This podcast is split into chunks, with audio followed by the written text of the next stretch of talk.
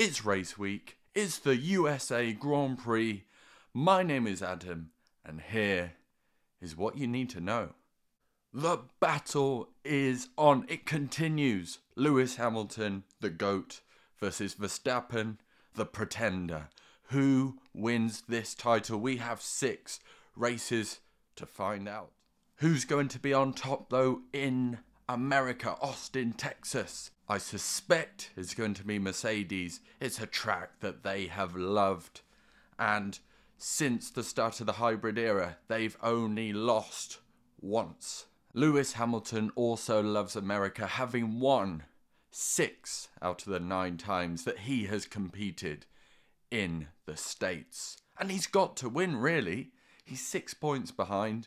We know that Red Bull are going to be amazing when it comes to Brazil and Mexico later on in the calendar.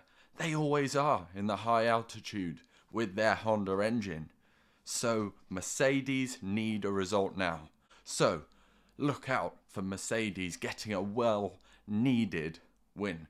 And Max Verstappen trying to limit that damage. In terms of this year's cars, Mercedes are rocket ships when it comes to the straights, of which there are plenty.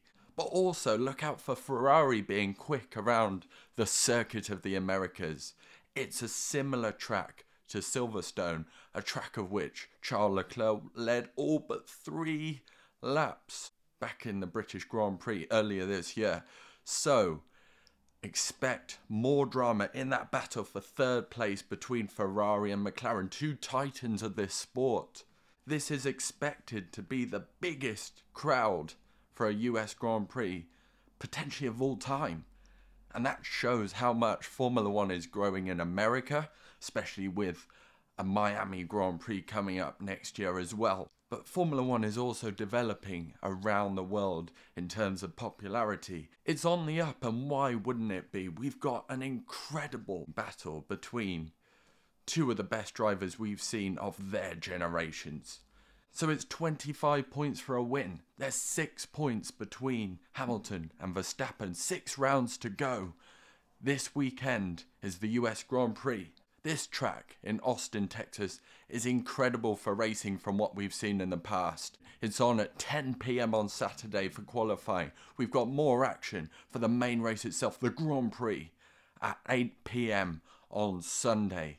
If you're in Europe, stay up, maybe have a drink if you want to and enjoy every single moment of it. This is Formula One, and this weekend it's going to be